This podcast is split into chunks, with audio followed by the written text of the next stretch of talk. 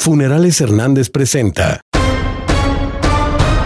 Estas son las 8 de Ángulo Informativo. De un tiro en la cabeza se quitó la vida un hombre de 32 años de edad, vecino del poblado Ramón Corona en Cuencamé. Son ya 63 en lo que va del año. Inicia Durango la semana y el festejo del Día de la Madre en semáforo verde. Conminan diferentes sectores de la población a seguir cuidando las medidas para no recaer en contagios por COVID-19.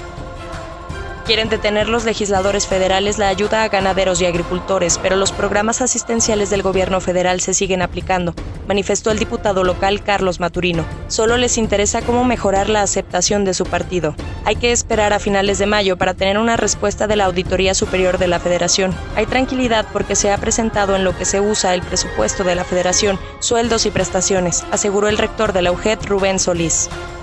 Los duranguenses que pierdan su trabajo contarán con el seguro de desempleo como un apoyo para adquirir lo más necesario, informó la candidata al Distrito Federal 3, Luli Martínez.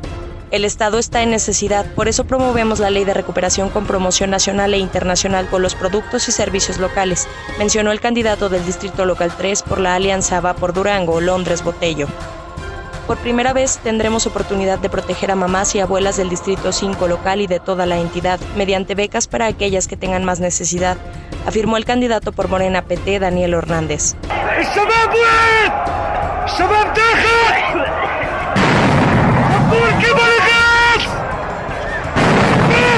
Enfrentamientos en Jerusalén entre palestinos y fuerzas de seguridad israelíes dejan al menos 280 heridos. Permanece el ataque aéreo.